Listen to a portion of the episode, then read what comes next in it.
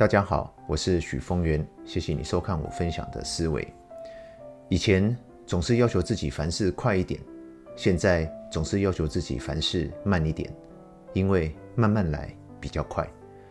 我们都希望事情快一点，早一点完成，这并没有错，但这样的心态只能运用在基础的、低阶的、机械性的工作上。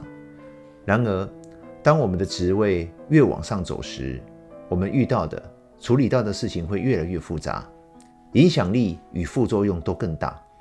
这时，快就不见得是一件好事了。有时，单单一个错字、冲动回应的一句话，就是致命的了。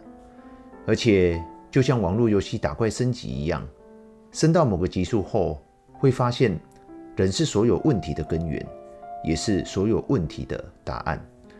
如果还没体悟到人是最复杂、最难处理的，那只代表我们还没到达那个层级。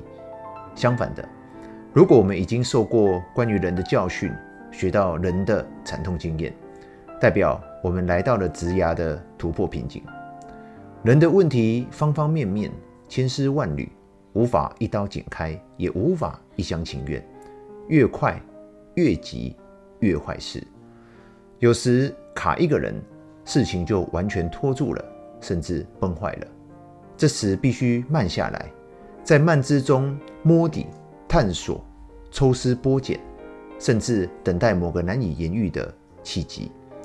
懂得掌握慢，才是智慧。